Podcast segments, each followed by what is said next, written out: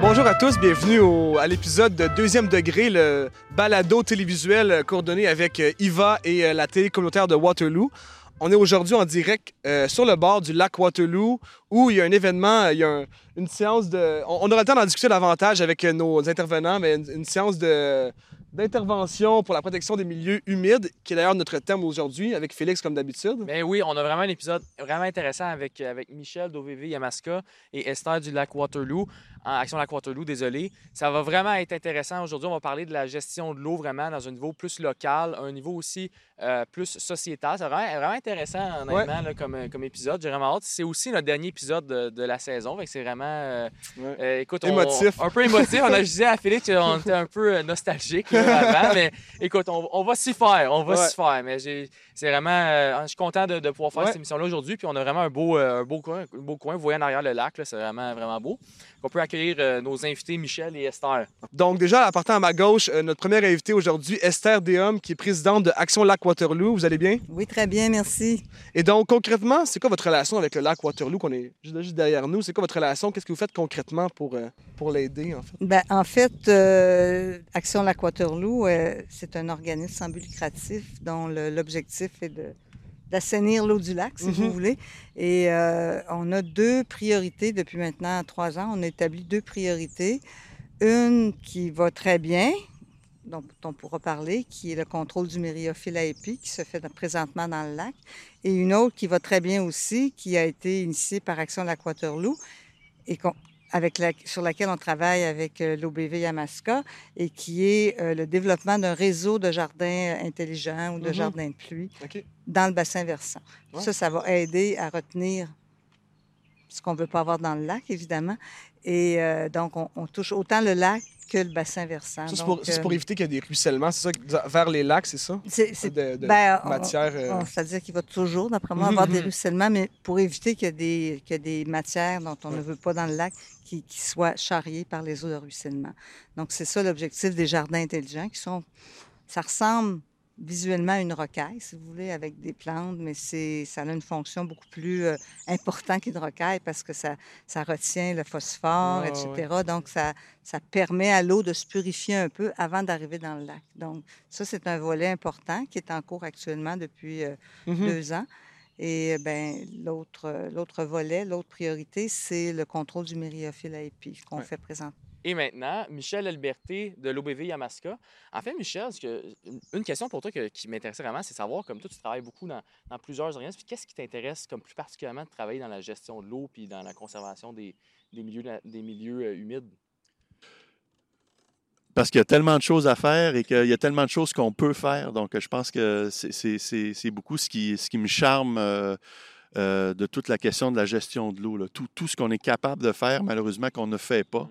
Les municipalités, les citoyens, les entreprises et tout ça. Donc, euh, je pense que c'est quelque chose qui m'a beaucoup interpellé. Donc, euh, je pense que tout le monde, on veut, euh, on, veut être des agents, des acteurs positifs de changement. Donc, c'est pour ça que je m'inscris dans, dans ces domaines-là. Fait que si on met un peu en contexte, le- la situation de- généralement, puis on est quand même dans le sud du Québec, ici à Waterloo puis à Granby, peu importe, euh, il y a- il y, a de plus en plus de manque d'eau. Puis ça, on n'en parle pas beaucoup, mais il y a des villes, dans des villages, par exemple, qui ont eu des, euh, des livraisons d'eau par camion-citerne. Puis ça, on n'en parle pas beaucoup, puis c'est un problème qu'on on voit de plus en plus arriver avec les changements climatiques. Euh, donc, on parle beaucoup d'étiage, quand les rivières ont un niveau d'eau très, très bas, c'est des grandes sécheresses, on l'a vu l'été passé. À Il y a eu- Bedford, là, Il y a eu des grandes canicules, exactement. Ouais. Et ça, on, on voit beaucoup de discussions sur comment les villes peuvent aider à gérer ça. On a- on- de- historiquement, on sait que les villes n'ont pas toujours été les plus, euh, les plus gentilles avec les cours d'eau puis avec la Les façon dont on gère les, euh, les villes. Donc, concrètement, c'est quoi le, le rôle que peuvent jouer les municipalités comme Waterloo, comme Granby ou n'importe quelle autre ville dans la gestion des cours d'eau, des, des- des rivières et tout ça pour qu'on aide l'eau euh, dans le futur pour nos générations, les générations qui s'en viennent. Là? Ça, c'est une vaste question. Ouais, Si ouais, on ouais, peut ben, la prendre comme répondez-y le mieux que vous pouvez. Ben, euh. écoute, euh, les, les, euh, les problèmes d'étiage, en effet, là, c'est euh, c'est la, la- la période de l'année où le niveau de l'eau des rivières est à son plus bas. Donc, Mhm. c'est le terme étiage. Et c'est vraiment les changements climatiques là, qui sont responsables de ça. Et euh, il y a, la- il y a le, le consortium Ouranos, là, qui est un Mhm. regroupement de scientifiques au Québec, qui ont fait une grande analyse du bassin versant euh, de la rivière Yamaska. Et euh, c'est pas très gai, là, les, euh, les conclusions. Là. On sait que, euh, que pour les prochaines années, les périodes d'étiage vont être encore plus longues, vont durer donc beaucoup plus longtemps. Et euh, c'est le paradoxe là-dedans, c'est qu'à la fin de l'année, quand on calcule le- les, les- les précipitations, le, le- le volume d'eau qu'on peut recevoir dans la région, mais ça ne changera pas tant que ça d'ici dans les 10, 15, 30 prochaines années. Le, grand changement qu'on va noter ou qu'on note déjà, c'est les périodes où ces précipitations-là vont avoir lieu. Mm. Donc, on va en avoir beaucoup moins l'été. Mais quand on va en avoir, ça va être vraiment des, de très, Des très gros. fortes averses. Ah. Et là, euh, là, survient tous les problèmes qu'on va avoir de surverse d'eau euh, usée, des problèmes de ruissellement, notamment Mhm. dans les champs agricoles, les problèmes de ruissellement sur euh, les chaussées, tout ça, et euh, tout le stress que ça va venir apporter aux infrastructures municipales. Et euh, même, on peut pen- penser aussi même euh, à ces, ces fortes euh, précipitations-là au printemps et à l'automne. Et si, si je fais le lien, là, je, je ferme la boucle avec les changements climatiques, c'est que de plus en plus aussi, au mois de janvier, février, on va connaître malheureusement dans le sud du Québec beaucoup de réchauffement, Mhm. C'est- c'est-à-dire des journées d'hiver qui ne sont pas normales, où on, qui Ouais. vont- On on sent va passer au-dessus du point de congélation. Ça veut dire la fonte. Donc là, nécessairement, la fonte, quand nos, nos cours d'eau sont glacés, c'est pas une bonne chose. On va avoir des embâcles, euh, des choses comme ça. Donc, c'est pas vraiment des, des, euh, des- des- des belles choses qui s'en viennent. Ouais. Et là, ce que les municipalités doivent faire, c'est se préparer à ça. Parce qu'il y a des choses possibles. Il y a des trucs que les municipalités peuvent faire. Comme, comme les jardins de pluie, on en parlait un peu tantôt, mais c'est quelque chose qui pourrait être mis à plus grande échelle, puis dans des infrastructures qui sont dédiées à ça. C'est- Dans les cours des gens, ça, ça, ça aide, mais tu sais, à grande échelle, c'est les villes qu'il faut qu'ils fassent plus Oui. de. Puis d'ailleurs, euh, à Waterloo, où ça a commencé, il y en a déjà dans les jardins euh, dans- de, de l'hôtel de ville ou des jardins publics, si vous voulez, dans les terrains qui appartiennent à la municipalité. Mais il reste quand même que si on regarde juste immédiatement autour du lac Waterloo, euh, il n'y a pas vraiment, il n'y a pas tant que ça de jardins, euh, de, voyons, de jardins de, de- de terrains qui appartiennent à, à la municipalité. Mhm. C'est plus du terrain résidentiel. Quand on s'éloigne, oui, là, il y a peut-être des, des- des- des champs, mais on ne peut pas en mettre partout non plus des jardins intelligents. Il faut qu'il y ait quand même une possibilité pour l'eau de, de pénétrer dans le sol. Ouais. Là, sinon, euh, ça donne pas grand-chose. J'ai un voisin là, qui, s'est- qui a fait appel à un technicien là, de- que tout le monde connaît maintenant, M. Jardin, qui, euh, qui, qui, lui, ne peut pas en faire chez lui parce que l'eau ne pénètre pas, c'est juste du roc. Il peut pas, Ah. euh, donc, euh, l'idée, c'est de développer un réseau. Et je pense que Michel peut en parler aussi parce qu'on travaille beaucoup, beaucoup avec l'OBV là-dessus. Maintenant, à part Waterloo, il y a Shefford qui en fait, il y a Cowansville qui en fait, il y a. Michel, il y en a d'autres qui en font. semble. Granby, Farnham, on est en discussion avec Lac Brome et on, Ouais. on- et ça, c'est toutes des municipalités qui sont dans le- la tête de notre bassin versant, Ouais. donc en amont. C'est très important. Et euh, Mm. l'année prochaine, on va aller plus dans le coin là, de Saint-Césaire, Ange-Gardien. On va se diriger tranquillement vers le fleuve. Puis est-ce qu'il y a aussi une solution qui serait pas d'éviter que justement, les- quand on parle des cours d'eau, on parle beaucoup des rivières, puis ça fait que sont, les rivières sont là, puis existent, mais qu'il y a- il y a de l'eau qui devrait exister un peu partout en dessous de nos sols, tu sais, qu'on- quand on pense Qui à. c'est ça, c'est ça. On tu sais, les nappes phréatiques, les trucs comme ça. Je pense qu'avec tout l'assèchement qu'il y a eu lieu dans l'histoire, je pense que les villes ont aussi un rôle à jouer dans à faire en sorte que l'eau, c'est pas juste une ligne qui Ouais, traverse une c'est pas ville juste visuellement ou comme un. c'est- dans le sol. Exact, exact, exact. Ouais. Ben là, il y a, là, il y a un enjeu euh, d'approvisionnement d'eau, dans le fond. Mhm. Et euh, les municipalités ont deux sources d'eau. euh, Les municipalités qui ont des réseaux d'aqueduc, soit qu'elles tirent leur eau d'un cours d'eau. C'est le cas de la ville de Granby, dans la Yamaska Nord, euh, euh, la ville de Cowansville, la Yamaska Sud-Est. vous avez Saint-Hyacinthe dans la Yamaska. Il y a, il y a- on a peut-être 7-8 municipalités dans notre bassin versant qui tirent Mhm. leur eau de ce qu'on appelle de l'eau de surface. Mais on a beaucoup de municipalités qui tirent leur eau de eau souterraine. Waterloo est un très bon exemple. Euh, vous avez euh, la ville de Sutton, tire son eau de- de- d'eau souterraine. Lac Brome, il y en a, il y en a vraiment plusieurs. Et le, le- ce qu'on voit, vous avez mentionné tantôt en introduction euh, qu'il y, a- il y a des municipalités qui manquent d'eau. Et c'est n'est pas une berlue, c'est- vraiment vrai, c'est factuel. Roxton Pond manque d'eau et la, la, la- Roxton Pond s'alimente à partir de puits et ils sont obligés de- d'acheter de, l'eau de la ville de Granby qui, Mhm. Bon, ils remplissent ces camions citernes de, à leur usine de filtration et amènent ça. Bon, eux, eux sont chanceux parce qu'ils ont, une grande ville à proximité. Mais ce qu'on voit dans ces municipalités-là qui, euh, qui ont des enjeux d'eau, War- Warden, euh, pas loin d'ici, a un enjeu de- de- d'approvisionnement en eau, c'est que il y a moins d'eau qui pénètre dans le sol. Et euh, Esther l'a très bien euh, expliqué tout à l'heure, c'est le grand enjeu que, euh, que, que touche, dans le fond, le, le super projet qu'ils ont présenté maintenant il y a trois ans, des jardins intelligents. C'est de faire en sorte que euh, l'eau tombe au point A, on va essayer de la gérer au point A, au lieu de la déplacer au point B. Mais pendant des décennies, des décennies, des décennies au Québec, pas juste au Québec, partout en Europe, en Amérique du Nord, on a cette euh, fixation de d'évacuer l'eau le plus possible, le plus rapidement, et l'amener ailleurs. C'est comme s'il y avait la zone résidentielle, puis il y a la zone des- d'eau, puis on Oui. il n'y a, pas de- pas relation entre les deux. Exactement. Puis euh, je peux vous dire ça, c'est pas juste vrai des quartiers résidentiels. On a ça Ah, dans les ouais. commerces, Ah, ouais. les industries, les institutions. On capte l'eau de nos toits. Vous pouvez imaginer, vous avez juste à regarder euh, la- votre maison. Mhm. L'eau tombe sur votre toit. Elle est dirigée vers la gouttière. La gouttière s'en va dans l'entrée. De l'entrée, ça s'en va dans la rue. Ensuite, ça s'en va dans Mhm. les égouts.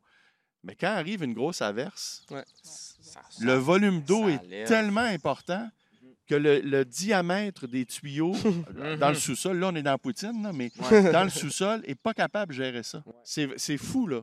Donc, qu'est-ce qui arrive? Ben, nos systèmes font en sorte que l'eau, c'est c'est de l'eau usée, parce que c'est mêlé avec euh, l'eau de nos toilettes et l'eau de nos douches et tout ça. C'est envoyé, au lieu d'être envoyé à l'usine d'épuration des eaux pour être traité avant d'être envoyé dans l'environnement, c'est envoyé directement dans un lac ou une Mhm. rivière. Donc, quand vous avez des épisodes comme ça, puis euh, juste la ville de Granby, ça, ça peut être 300-400 fois par année. Mhm. Par année. Un volume d'eau incroyable. Donc, c'est sûr que ça affecte la qualité de nos cours d'eau. Quand, au contraire, on pourrait. et Il y a des façons, et le- le- Action Lac Waterloo et la ville de Waterloo le démontrent, c'est possible de gérer cette eau-là sur place. c'est fou parce que, tu sais, mettons, vous, vous parlez que souvent les quartiers résidentiels, on veut pas avoir de l'eau ou on veut comme concentrer l'eau, mais ça fait quand même des retombées qui sont importantes. Il y a beaucoup de municipalités qui ont décidé d'arrêter de, de construire des nouveaux quartiers justement parce qu'il manque d'eau. C'est comme un- une contrainte Ouais. qui, qui à cause de l'eau. Puis tu te dis, c'est fou, on est en crise de, de, de logement, puis on, on, on construit plus, puis ça fait, c'est normal parce qu'on veut pas construire où il n'y a pas d'eau, mais ça a tellement des retombées de, de mauvaise gestion Ah oui, bien c'est tu sais, ça. qu'on penserait pas, on dirait, ah, ben, c'est pas bon pour le lac, mais c'est aussi pas bon, tu sais, pour une communauté, en- en- pour vivre aussi, Ah oui. pour la, la, la qualité de vie, tu sais, c'est C'est pas... une question plus générale parce que l'accès à l'eau, là, c'est c'est une autre question vraiment c'est euh, importante. Ça a des impacts sur le logement, effectivement, mais pas juste. là. C'est Mhm. vraiment. euh, Puis si on change. euh, C'est une question culturelle aussi. Oui. C'est toute notre relation qu'on a avec l'eau. On a, on a cette, cette, euh, cette impression que l'eau, on, on l'a en, en, en abondan- en abondance, ce qui n'est pas faux pour le moment. Et euh, euh, je pense qu'au Québec, la, la- la moyenne de consommation d'eau résidentielle est à peu près à 350 à 400 litres par personne par jour. On prend pour acquis notre eau, en ça, fait, c'est c'est un sans peu la ça. consommation de, de viande, puis tout ça qui rajoute aussi comme le, le- le- la consommation d'eau totale en plus. Fait que. Oui, ben, je veux dire, là, là tu peux ajouter Ouais. les Ouais, commerces, les industries là-dessus. Là, là, là, je suis, là, je parle Juste du côté résidentiel, résidentiel. Et donc, on a, euh, on- a cette difficulté et, et ce- ce- ce- même ce, ce refus de discuter de, notre, de comment on consomme l'eau, la Mhm. quantité d'eau qu'on consomme. Parce qu'on ne veut pas obliger les gens à changer leur mode de vie parce qu'on est comme, ben là, on ne dira pas à une famille comment vivre, mais Ouais. En- cette famille-là peut peut-être pas vivre dans cette municipalité-là parce qu'elle peut pas aller s'établir, elle peut pas Ouais. aller. Tu sais, c'est- pas normal. C'est comme un peu le, débat qui commence, mais à peine. Puis moi, ça me surprend, ça m'étonne. Juste euh, le, le- le prix de l'essence qui a Mhm. augmenté. On s'était dit avec euh, peut-être de, faux, de grands espoirs que ça changerait peut-être le comportement des gens. Mais il y a régulièrement des, des- des entrevues là, à différents sites de nouvelles puis qui interviewent des gens. Puis les gens disent Ah non, moi, ça ne change rien. Là, je dis, je t'en maudis, mais c'est pas Ouais. grave, je fais pareil. Et là, tu dis ben là, peut-être que tu pourrais penser à voyager un petit peu moins. Ou, Oui, à- ils vont le dire, mais ils feront pas. Ils vont dire Ah ouais, Ah je, vais- oui, je vais- je vais- ouais. je vais prendre mon vélo, mais finalement. Mais c'est à- ça, mais ça n'a pas l'air que ça a changé beaucoup Non, les ça. comportements. Mais je pense que pour l'eau, c'est encore pire parce qu'on a toujours vécu avec une, pas une surabondance, mais en tout cas une abondance Mhm. d'eau, Mhm, puis sans qu'on se soucie de savoir si ça manquerait un jour. mhm. Puis là, on commence à être face à la situation, puis ça peut prendre peut-être du temps avant que la, personne moyenne, là, Ouais, elle, elle ferme le robinet d'eau quand elle se brosse les dents, là, qu'elle fait juste. C'est tous des petits gestes dans le quotidien qui consomment énormément d'eau et Mhm. qui sont pas nécessaires. C'est tellement facile à changer, il me semble. Ouais, là, que... ouais, ouais. Mais tu sais, c'est- des habitudes. Hein, c'est... la consommation aussi commerciale et tout. C'est tout des, tout des mœurs qu'il faut changer. Puis ça, c'est Oui. vraiment le, le Québec ou même euh, au niveau nord-américain, c'est on prend, on prend l'eau pour acquis, on dit on va en avoir à l'infini. Puis là, on a les preuves, on a nommé des villes tantôt, des camions citernes. Déjà là, on, on peut même pas croire. Puis on dirait qu'on n'en parle pas assez. Selon moi, c'est assez aberrant. C'est surtout, c'est c'est Ouais. inquiétant. là. C'est Ouais, inquiétant ouais, pour l'avenir. inquiétant, Mais mais oui. Juste une note sur les commerces, les industries. Mhm. Ces, ces entreprises-là ont des compteurs d'eau et ils payent au volume. Mhm. Bon, là, on peu. peut avoir un débat. Est-ce qu'elles payent très, assez au très peu. Mais on s'aperçoit que euh, Bromont est peut-être un bon exemple. Bromont, des, euh, la compagnie IBM, General Mhm. Electric, euh, Bromont, Montagne d'Expérience, c'est des très, très grandes consommatrices d'eau. Mhm. Et dans le cas d'IBM, c'est une de celles qui recycle son eau le plus au Québec. C'est vrai? Fait que oui, c'est un volume incroyable d'eau.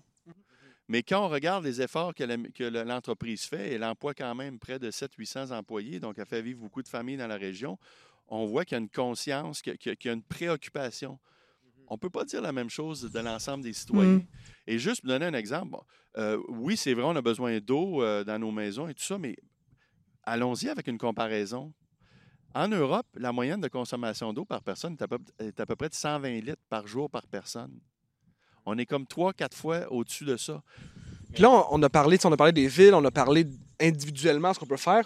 On peut parler peut-être plus des organismes comme, comme les vôtres. Est-ce que vous voulez un peu expliquer ce, qui se passe actuellement derrière nous? Puis, tu sais, après ça, comment est-ce que les organismes en tant que tels, c'est quoi leur mission? Tu sais, une mission éducative, une mission de montrer le- l'exemple. c'est quoi son, son rôle? Là, ce qu'on fait, comme je le disais tout à l'heure, c'est qu'on, depuis l'an dernier, on, a euh, des endroits dans le lac Waterloo qui ont été identifiés comme étant très fortement peuplés, disons, de, de myriophylle à épi, qui est une plante envahissante, plante exotique envahissante, qui n'est pas donc une plante indigène. Et euh, c'est une plante qui vient d'Asie, qui s'est surtout répandue par, euh, pas juste, mais par les bateaux, les cales de bateaux, quand ils vident l'eau, quand ils arrivent dans les ports, mais aussi, on l'oublie souvent, par les aquariums. Parce qu'ils n'importaient de cette plante-là pour mettre dans les aquariums. Parce... Mais là, elle était dans un endroit, je dirais, fermé. Elle ne pouvait pas se oui. Mais quand ils vidaient puis ils changeaient l'eau de l'aquarium, ils envoyaient ça souvent dans les toilettes.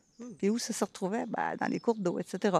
Et, et donc, on est pris avec cette plante-là qui est qui ne peut pas être éradiquée. On ne peut pas l'enlever complètement. Euh, parce qu'il faudrait mettre un dôme sur le lac pendant trois ans, puis que personne. euh. Même là, je ne suis pas sûre que ça marcherait. Mais c'est une plante qui, euh, si on s'en occupe pas, peut facilement envahir des, des lacs.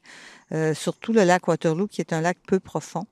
Euh, c'est une plante qui cherche la lumière pour se développer. Donc, le fait que le lac soit pas profond, ça fait... Ouais, elle monte vers la surface, puis après ça, elle se répand. Mhm. Elle fait un beau tapis. Et euh, ça peut empêcher euh, toutes les activités nautiques, etc. Mais c'est surtout que ça peut nuire beaucoup, là, à- ça nuit à la qualité de l'eau.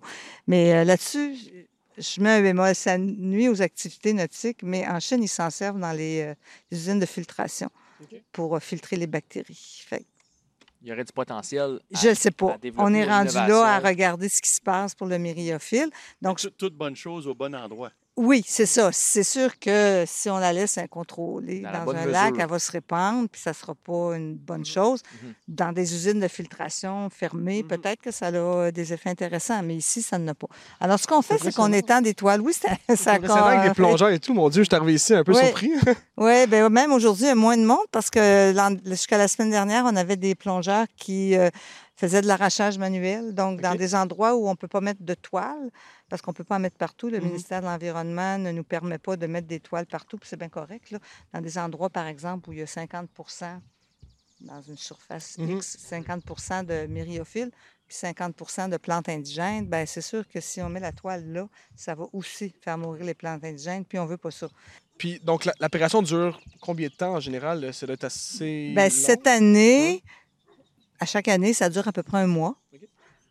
En juin, ou mi-juin, mi-juillet, mais la durée totale de l'opération, là, pour l'instant, il faut avoir un certificat du ministère de l'Environnement. Et ce certificat-là certificat-là est d'une durée de trois ans. Donc, on l'a eu en 2020, donc on est bon jusqu'à l'été prochain. E- Esther, juste un instant. Oui. Esther mentionnait euh, les ballasts des bateaux. Tu sais. La provenance, pour comment ça qu'il y a du myriophylle et épis dans nos lacs. Vous avez raison, la- la- les ballasts des bateaux, les aquariums, mais il y a aussi les, les gens, malheureusement, qui promènent leurs Ah, ben oui. embarcations d'un lac à l'autre. Oui. Donc, on Mm. peut penser que quelqu'un Ah oui, c'est vient ici avec une chaloupe ou un- même un paddleboard. Et là, il suffit qu'il y ait juste un, un- un- un petit bout de myriaphile qui s'accroche à la coque. Et ensuite, cette personne-là s'en va, disons, sur le réservoir Chouanière Ouais. ou s'en va Mhm. sur le lac d'Avignon ou le lac Brome ou peu importe.